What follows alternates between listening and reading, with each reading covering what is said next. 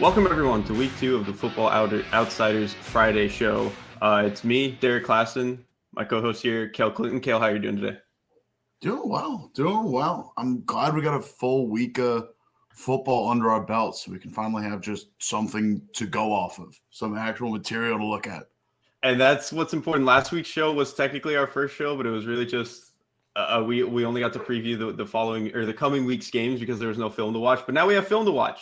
Um, but before we do that, let me remind everyone of our sponsor, uh, Underdog Fantasy. Play on Underdog Fantasy with us and double your first deposit up to $100 with promo, promo code OUTSIDERS. Even with the NFL best ball season over, Underdog has other friendly, uh, user friendly game formats to spice up all the games. Try their Battle Royale, a six round best ball draft uh, with simpler chances to win than traditional daily fantasy sports sites. Or try their pick'em games, where you can wager on players' chances to go higher or lower than their projected stat lines, even in states where traditional prop betting currently is unavailable. Join the fun over at UnderdogFantasy.com or download the Underdog app uh, from your app store today. And remember to use promo code OUTSIDERS to double your first deposit up to $100. Now, with that out of the way, and before we get to the actual film, I very briefly need to talk about Joe Lombardi, who probably needs to be put in jail for what he's doing to Justin Herbert.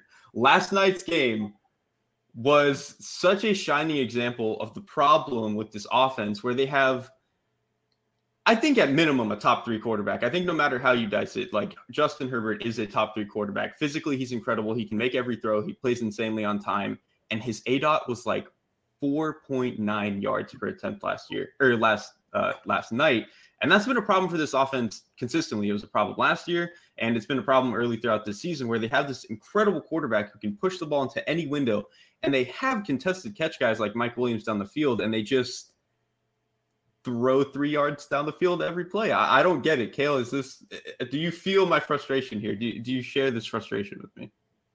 Oh, absolutely. I, it's, you know, you're you're putting a saddle on a unicorn here and you're trying to you know like it, it's, I don't know. It, it's so disheartening to see. Uh, I I will give credit to the Chiefs' defense last night. Spagnuolo made a fantastic adjustment, getting away from like the cover zero, cover one stuff, and basically just hugging the sidelines because you know that Joe Lombardi's just only calling stick. He's only calling these like short, intermediate, outside looks. It's I don't know. I even with Keenan Allen out last night, Mike Williams, his his only role until last year's team, like while Anthony Lynn was head coach, Mike Williams' only role was vertical routes. Like it was, he was only a field stretcher. He was only for deep shots. If that's your now prime tool without Keenan out, how are you not utilizing it to the maximum effect? Like you saw it on the Williams touchdown, er, like you know the one-handed grab he had. You saw it on a lot of different plays. Like it's there.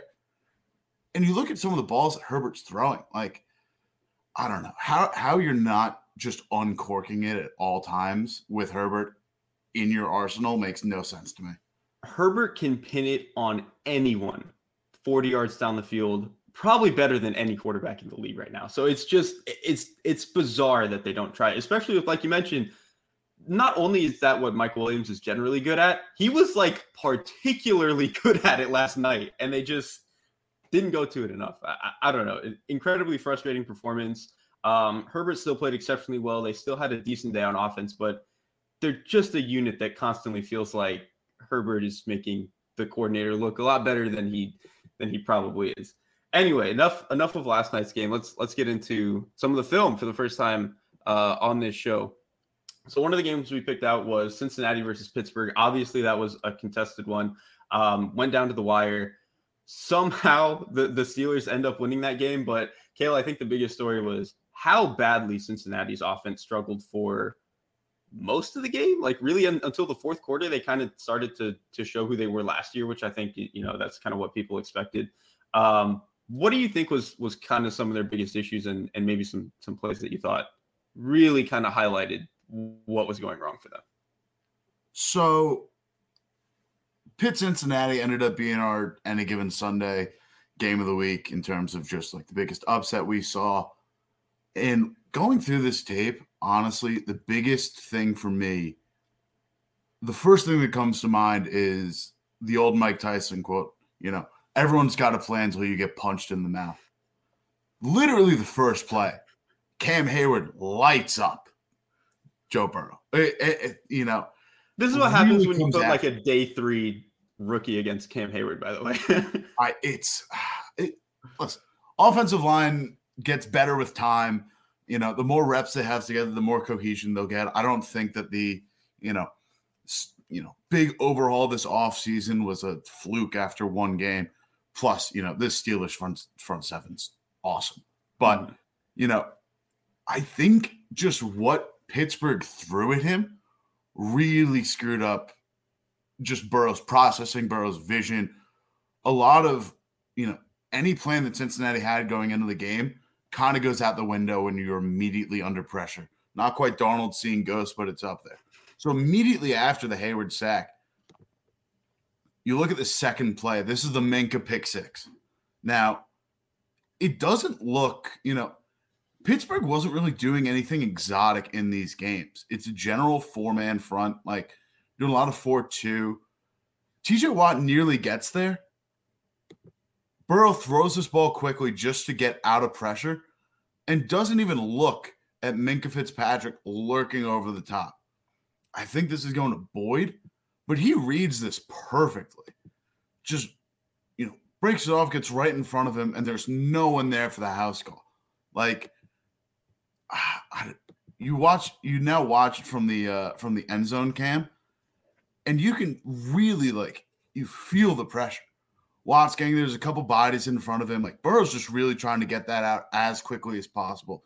I think just what Pittsburgh threw at Cincinnati with a new offensive line, with four new starters out of five, you know, a, a, a big lack of continuity for this group. They threw him a challenge really, really early. And I, I really think the pressure was was everything. And like it was a lot of interior pressure, especially early. And I think like Burrow is always going to be better against outside pressure to me because he can always then slide up, slide wherever the hell he wants in the pocket and get out of it. When you have interior pressure, like that's going to kind of rattle most quarterbacks more than more than than outside pressure. And I think, like you said, when you get punched in the face on the first play and then the second play they get pressure on you, even with Pittsburgh kind of running something as simple as cover two, like it kind of it kind of rattled Burrow and he left the corner out inside, which it wasn't open to begin with. Like Minkah, I think had that no matter where Burrow put that, but he puts it inside and it's just like free money for Minkah. Um, I mean, like I said earlier, like they looked kind of rattled for most of the game, and I think pressure was a lot of it. But I do think Burrow himself also kind of had some plays that were not up to his standard. And I don't mean this to like hate on Joe Burrow. I think he's going to be better than than this in most weeks. And if we remember, he had some games like this early last year. I mean, the Bears game, like Jesus Christ, he threw a couple of really bad interceptions in this in that game. And so um, I think we kind of had some of that in this one. I want to pull up a different interception he threw. I want to say this was the third one he threw on the day. Um, because I think the second one was like a weird thing at the line to to uh, TJ Watt. But oh, the one he caught with his full body. Basically. Yeah, he caught it with his entire body. He was like, okay, man, this is, I guess, why you win Defensive Player of the Year. He he doesn't have time to make that extra setup in the pocket unless he wants to just throw a moonball and let his guy run under it. But that's not what he did. So um, uh, hopefully a, a lesson for for Joe Burrow there. If you look at this play here, it's the same thing, kind of four man front. You've got you know four two. You've got the safety rolling down a little bit by the time the ball snapped, there are it's a five man rush, and they send the two inside line or the off ball linebackers on a delayed blitz. So all of a sudden, you've got what looked like a normal front down to a seven man blitz, completely overwhelming this team, keeping the pressure on Burrow, foot on the throat, just giving them all they can handle. Ends up getting sacked. Just, I think this offensive line needs to improve but give some credit to to the Steelers in terms of just how creatively they were able to disguise pressure and kind of, you know, like not only pressure, but just really getting Burrow's head in terms of throwing bodies at him, making him throw the ball quickly, or just, you know, getting to him before anyone else, like he even had a chance to throw it. Absolutely. And I think people need to remember too, like this Steelers front is healthier and better than it was a year ago. They had a ton of uh, defensive line injuries um, for most of last year. They upgraded a little bit at uh, linebacker with Myles Jack, who is a lot more athletic than than who they were playing last year. Um, and then even Alex Highsmith, I mean, he played most of the season, I think, but like he just looked better. So like they just were a better front than I think people realize. You add that on top of like Tomlin kind of being in his bag. This is what happens. this is what happens when you know the, the Bengals don't have a good week one plan. Um, I will say, I, I, will say quickly, just before we go, mm-hmm. losing TJ Watt hurts there because it opened yeah. up a lot for Highsmith. It opened yeah, up a, like any of those assignments, especially on the interior side. You've got to have the extra guard pay attention to Watt on the edge. You have to move to Watt. Like you just yeah. have to. It's you got to put two on Watt, and he's just a force multiplier in terms of how many opportunities it opens up for extra guys. We'll see how they, you know, you can't replace Watt, but you know, I, would like to see more of Highsmith. I'd like to see more of Heyward because it was there were a lot of guys that deserve some credit on that defensive front. It wasn't just Watt had an insane game, but it was kind of a you know pretty collective victory by that front seven. Right. And I think that in some ways makes you feel a little bit better about what they can still do for however long Watt is going to have to be out. Mm-hmm. Very quickly, I want to touch on the Steelers offense. I thought it was grotesque in every way possible. was there anything that you were there any thoughts that you have before I kind of quickly nail them into the into the ground as hard as I can? it's it's Mitch Trubisky. Like it's like I I don't know what to tell you. They didn't have a great offensive line. You're throwing you're, you're assuming Najee Harris is basically going to do three yards in a cloud of dust. Like the guy's also coming off a Lisfranc sprain. Like, why are you giving him that many reps? Mm-hmm. I've got you know questions with their personnel choice. The only real you know positives I'll grant the Steelers offense is uh they've got an insane receiving corps. Like mm-hmm. like it, it's very evident that you know maybe Pickett's the guy, maybe he gets some time this season, but when they have a quarterback, that'll be awesome. And second note, Pat Freiermuth is nuts. Pat Freiermuth, him, man. he's, he's, so cool. He's a, just a really awesome tight end. Basically, kind of won him that that overtime period in, mm-hmm. in multiple senses or on multiple drives was hugely, hugely impactful. I think that group's going to raise up Trubisky and the quarterback play more than the quarterback play is going to, you know, maximize their capabilities. Oh, absolutely. I mean, Freiermuth, like, there's really only ever like five elite, you know, th- not not even five really, like three or four elite tight ends in the league. But as far as that like second tier goes, he's probably already in there, even though he's a second mm-hmm. year guy. Like he he really already feels like he's kind of in that tier. My biggest issue with the Steelers offense, besides Mitch Trubisky just not being good, obviously, their drop back passing game is about as elementary as it gets. They get into two by two and they run like Ohio, which is just like the speed outs with the go balls on the side. Sometimes they'll run comebacks or they'll get into three by one and run stick. That's it. That's their whole drop back game. And it's like, cool. If you have a sophomore starting for you in high school, that's awesome. This is the NFL, man. like, let's go. Let's do something else. It seemed like really all they had in their offensive bag was like once every two drives, Canada had like some really cool one off reverse or flea flicker or whatever the hell. And those are cool. Those are great. But if that's the only way you're getting offense, this is not a serious offense at all. So hopefully that changes in, in future weeks. Maybe it won't. I don't really think Canada has shown us any reason to believe that that's going to change. Um, but we'll just let we'll let that one play out, and we'll kind of move on to our our next team here. Um, our next team was Kansas City, Arizona. Now I wrote about this one for Film Room, but I still want to put a couple of these clips up and, still want to show them. I thought the way that they used Travis Kelce was fantastic. Um, just all throughout the game, they kind of used him all around the formation, um, whether it was as a blocker, moving him to shift around the formation and, and get some tells from the defense, um, or of course, just get him wide the hell open. And I think they did that um, to open the second half. Actually, their first play why I love this play is they got right into 13 personnel and they ran a lot of 13, 22, 21, all that jazz, way heavier than they were last year. The reason you want to get into 13 personnel and get under center like this, the defense has to come out and base. Like they, they're not going to put six DBs on the field. Like it's just not, you're going to get run all over. Um, and the Chiefs can absolutely run block if you're going to put that that light of bodies on the field.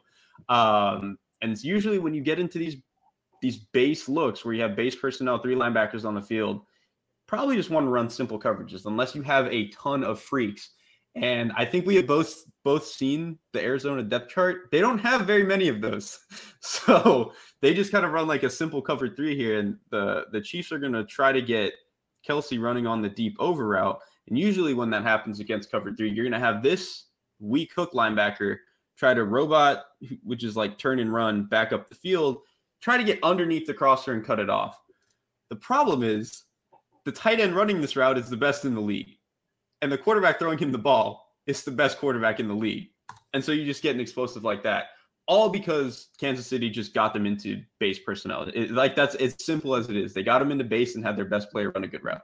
That's that's how easy it is for them sometimes. He's unguardable, dude. It, I, I was First off, I was really surprised just how much Kansas City was willing to use him as a blocker. And, he was throwing some mean blocks. Uh, not only like he looked a little different this year. I'm, I'm not gonna lie. oh yeah, not only serving as like lead blocker down the field on some you know bigger play, helping out another receiver, but like really gritty run blocks. Like like either pulling stuff and hitting back end, uh, or just you know really wearing guys down to set the edge. I was genuinely really impressed with how willing Kansas City was to just throw him out there and be physical. It's not a role we've seen from Kelce often in his career, and just the volume of it in that Arizona game was really surprising to me.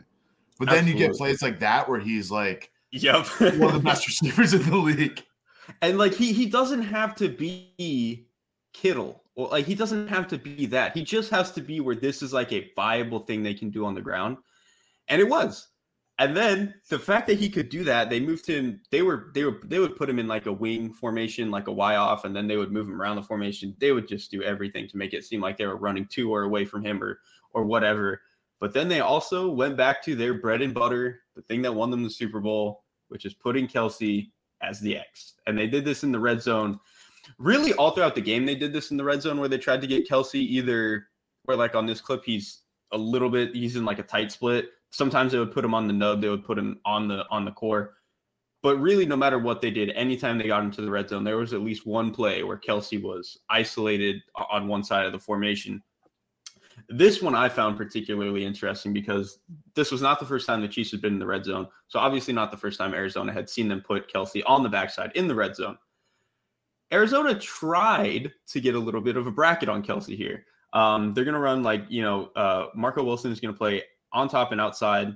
Um, he's going to back off here when, when the play runs, but he's going to try to play outside and on top of Kelce to not let anything get into that corner area um, of the end zone. And this safety here is playing kind of a bracket, but he's going to, he's basically checking if Kelce is running either vertical or inside. And if he runs vertical or, or inside, it's his job to drive down and help the corner take that away.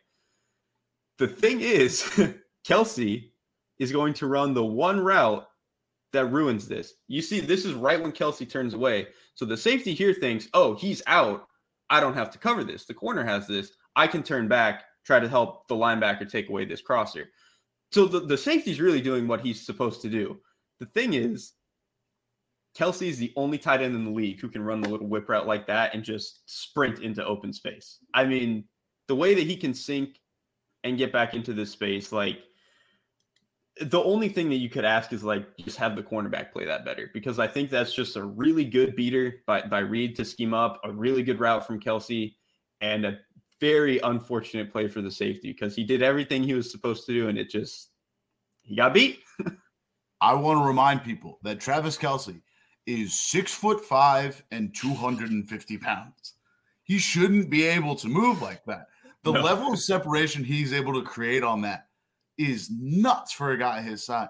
And also, it feels it feels broken and unbeatable just in the sense that you know if the corner you know protect better is one thing but if he then starts to you know overcommit to that and overshadow a bit turn that into an option right you go you know you go back outside there's nothing you can do there.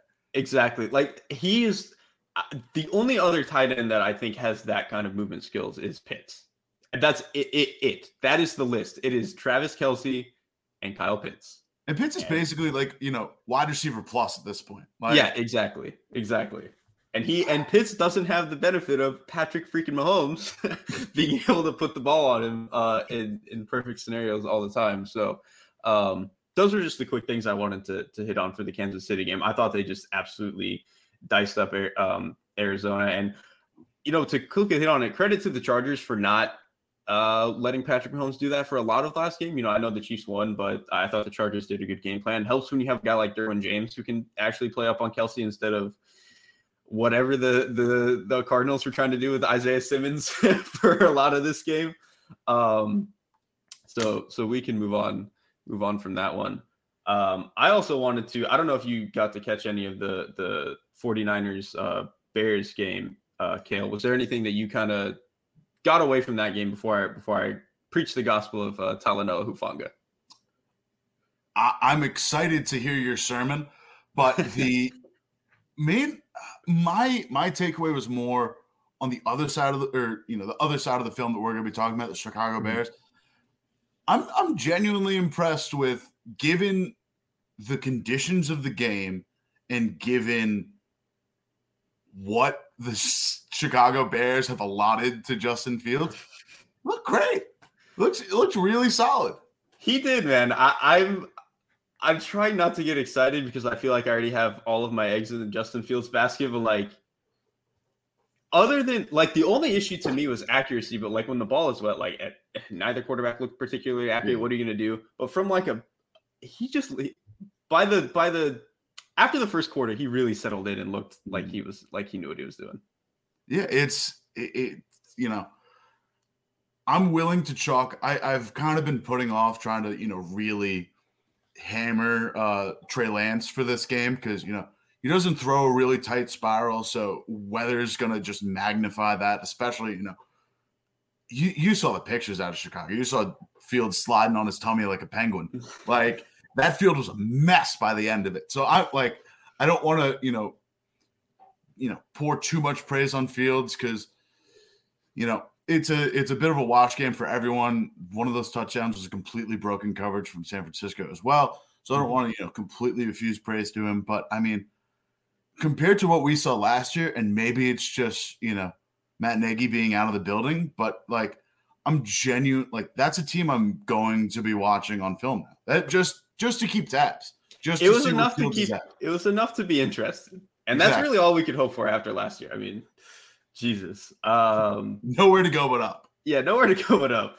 Um, all right, I will get into my sermon. The first clip actually is not fully about Talanoa Hufanga. It's really about how, you know, I know they had a couple of busts at the end, but for the most part, this 49ers secondary looked really good. Not necessarily from just like an individual, oh, they're beating up on everybody, but just the way they flow together as a unit, I think is really impressive. And on this, uh, on this clip, this might have been the first drive of the game, maybe the second drive of the game. Um, San Francisco is going to run cover six against um, the Bears, you know, trip straight formation, whatever you want to call it. Um, they're going to run it quarter, quarter, half. So they're running quarters over to this strong side of the field, and then they're going to end up spinning to kind of a half to to cover this single man uh, side of the field. And what is super impressive to me, I'm going to have to replay it a, a couple of times because every player, the way they played it, is truly incredible. So I'll focus on the, the bottom half here. I think this is Darnell Mooney is going to run basically a post and he's going to try to get to the middle of the field. That is a very hard route to cover as the half field safety here when this other safety is going to have to drive down. You're basically one on one in the middle of the field, but I think the safety here actually does a really good job of staying on top, making sure he's leveraging this route correctly to dissuade Fields from throwing it early. I think Fields doesn't want to throw it because he knows this guy just has too much depth. It's basically just going to be a jump ball at that point. Doesn't want to throw it. Focusing on the other side of the coverage, Talanoa Hufanga immediately knows that this crossing route is coming, drives on it, cuts it off. Like cuts it off, not like gets behind it and he's chasing it. Cuts it off entirely. It's gone. At the same time, Fred Warner pops off the line of scrimmage, does a really good job here. Actually, I think running tight to this crosser, so he like kind of gets to dictate the depth of, of you know at which this guy is going to come across the field. Knows exactly because this crossing route is coming. A common thing to run outside of that crossing route is a dig right behind it. sinks right into the dig window. I mean, this is what it looks like to play coverage on a string. And they did that for a lot of this game, even though they had the couple of busts at the end. It's it's really good to see just such a cohesive secondary this early, especially in a chaotic game like this. Mm-hmm. It, I will say you're not the only one to uh, be singing the phrases uh, praises of uh, of the uh, you know the good the good word of Hufanga. Uh, I, I, believe Brian Baldinger had Baldy may have comped him or said that there is uh, shades of Troy Polamalu in his game, which is listen, man. Maybe. I, I think I tweeted this, and you'll see it on the next clip. I swear, if you just tweeted every other clip of the Niners defense, Hufanga is making a play on 75% of them. It's bonkers how well he played. Um, and I think this next clip I'm going to show was, was kind of a good example. This is so Hufanga, I will say, is a guy that you want rolled down to the box as often as possible. You want him moving forward. You do not want him playing like a split field half. You don't want him center fielding. Probably don't want him in that much man coverage. You want him playing in like quarter stuff, or you want to roll him down to the box and just let him go because he is really good at that. and so they have uh, they have him rolled down here to the strong side here. Um, they they pretty commonly rolled him down to the strong side in this game, and he is going to immediately click and close on this pitch. He's not going to let the receiver cut block him here, and he's going to go make the tackle two, three yards in the backfield. I mean, the way that he understands and feels that this block is coming and doesn't widen himself out with the pitch, because you know, I think your reaction is when you see a pitch from this position, well, shoot, if the ball's going outside, I got to go outside. But he does not panic. He knows he has to get inside the block, still gets to the ball carrier. I mean, that kind of click and close ability, the athleticism, the ta- like just he did that every other play. I swear. And I, I could sit here and post 10 clips. I won't um, because we don't have that much time, but I swear that I could. the ability to not only just have the frame to take that block and shrug it off, plus just shooting out of a cannon, that is rare athleticism. And, and, and just being able to, you know, see both sides of it. The men like the mental recognition of this entire secondary working cohesively. I think the marriage of these two clips shows just how dangerous not only he is, but just this whole 49ers defense. And I I really should have grabbed this clip because it would have been nice. There was another clip that Hufanga had where they had him rolled down like this, but because of the way that the Bears kind of like shifted their formation, it changed the passing strength and Hufanga had to bump from like kind of being in the apex there where he was like kind of in between the receiver and the formation. They had to bump him over into the A gap as a linebacker. And he made the play in the gap. I was like, how what are you doing? You're a light, you're a safety, but you're just playing perfectly like a linebacker. And I am the number one, like, stop putting safeties at linebacker guy, but that guy, that is a linebacker who can play safety. That dude is a little bit different than everybody else. Um, so I mean, yeah, I, I, I had to go on there and, and praise the gospel of uh, one of my new favorite players, Talanoa. what one at a time. I, I think I'm going to get get everybody. Um, moving on to um, a a less inspiring performance in a lot of ways. um, the New England Patriots offense. Um, now, this is a game I did not actually get to catch much of, so I'm going to let you take the reins here. What did you see from New England's offense, and and really how the Miami defense kind of handled them and shut them down? Derrik, it's what I didn't see that has been the has been the issue here. Uh, I want people to know New England ran two, count them, two play action plays in this game.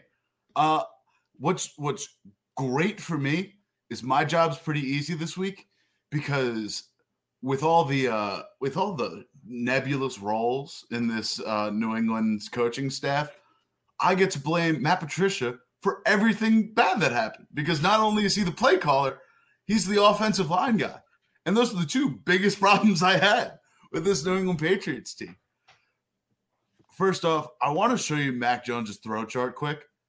Be- Ooh, I don't mean to zoom like that, but if you're noticing some gaps here, there's just nothing to the middle of the field.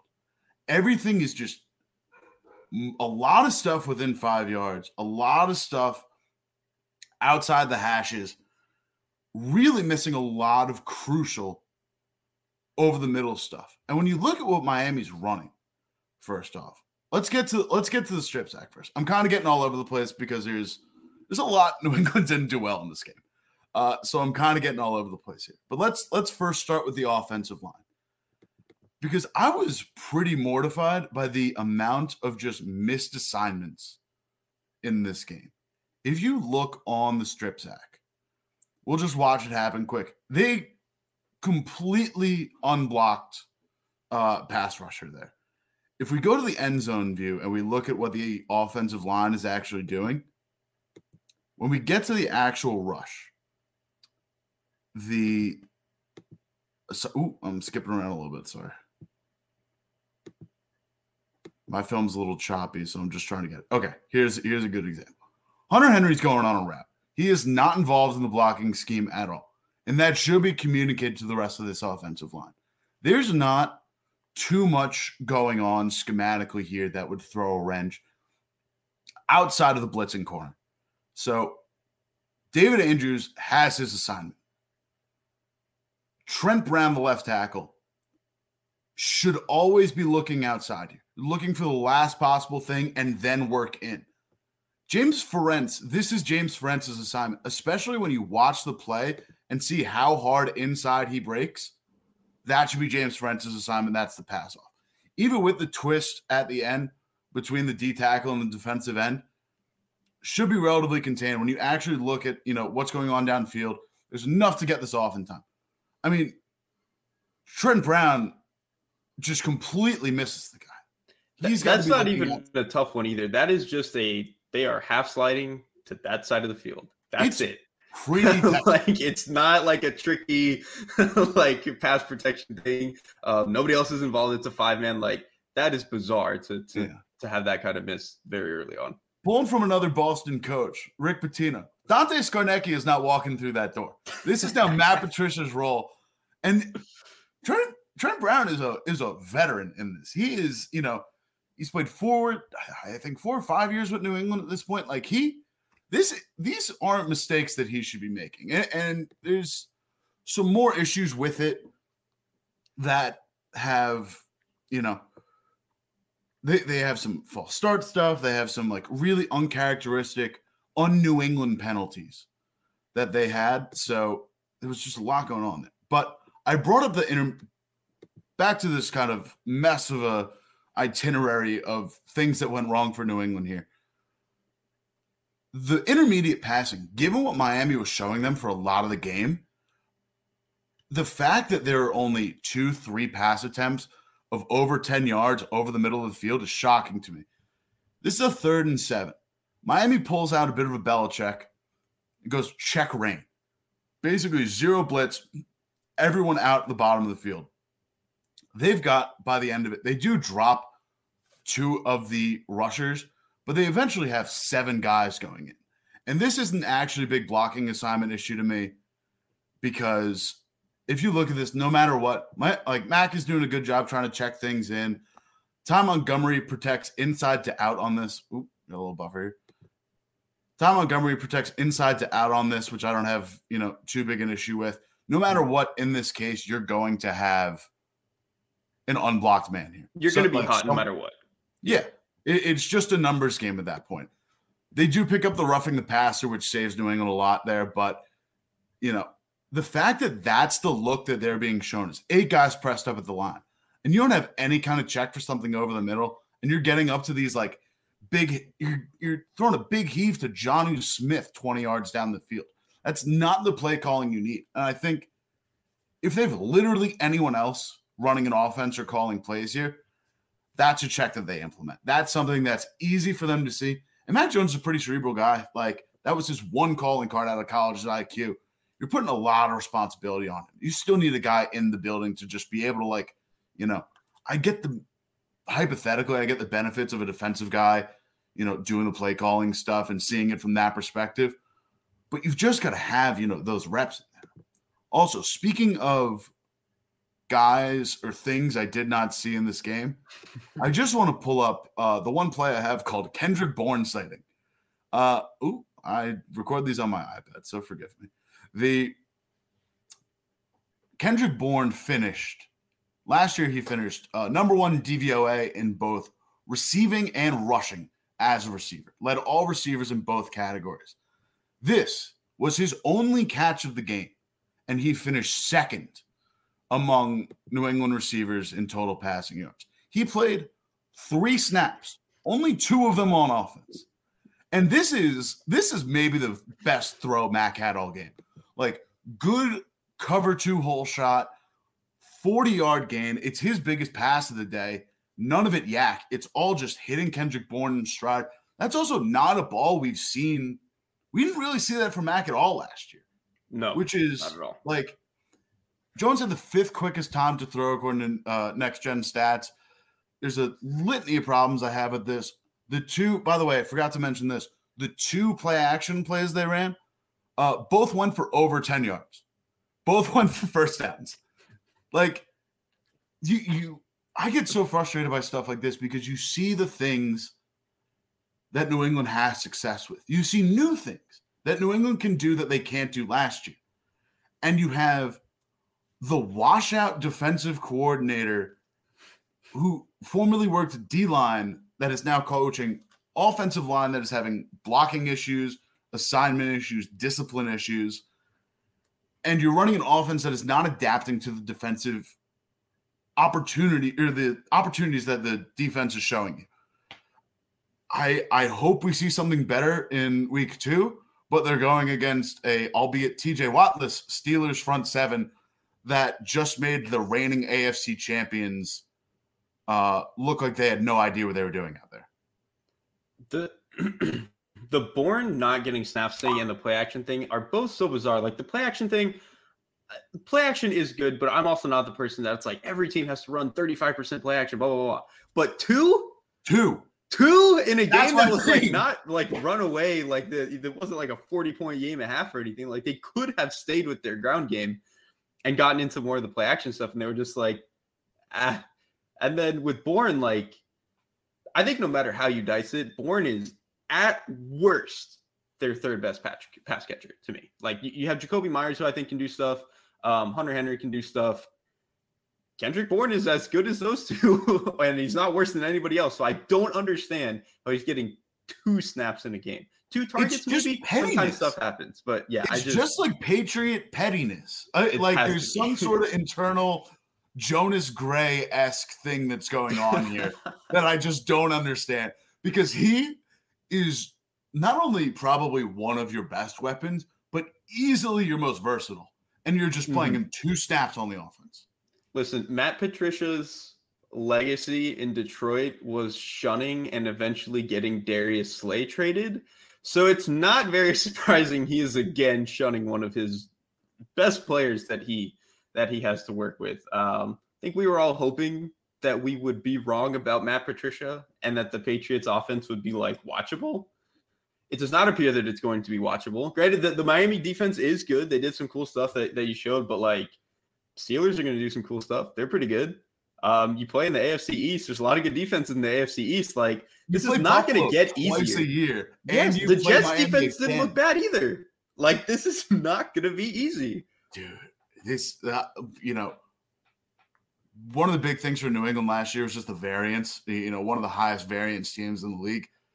Their range of outcomes this year has a similar level of variance because there's a world where like they have all the pieces where this all kind of works out. Uh, they can really bottom out. Like if if if we get 16 more games of this, they can they might be flirting with picking another, you know, a, a top 10 pick for the first time and I don't know how long. Yeah. I mean, I'm 100% with you and uh, until we see it, I'm gonna have yeah, a prove hard time. me wrong. That's yeah, all prove, I want. Prove us wrong. There's not a whole lot of reason to give uh, Matt Patricia benefit of the doubt. Um, well, that is going to do us do it for us here. Um, week two of the Film Room Show. Um, I hope everyone enjoyed it. You know, this was the first time we were able to actually watch some film, so I hope uh, everyone enjoyed it. That it went smoothly. And uh, Kale, I'm uh, excited to do this again next week. Hopefully, we have uh, maybe a better showing from Matt Patricia.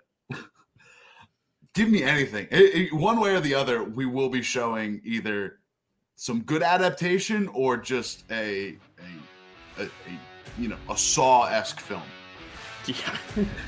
All right. Thank you, everyone. That was the show. Have a good one, everybody.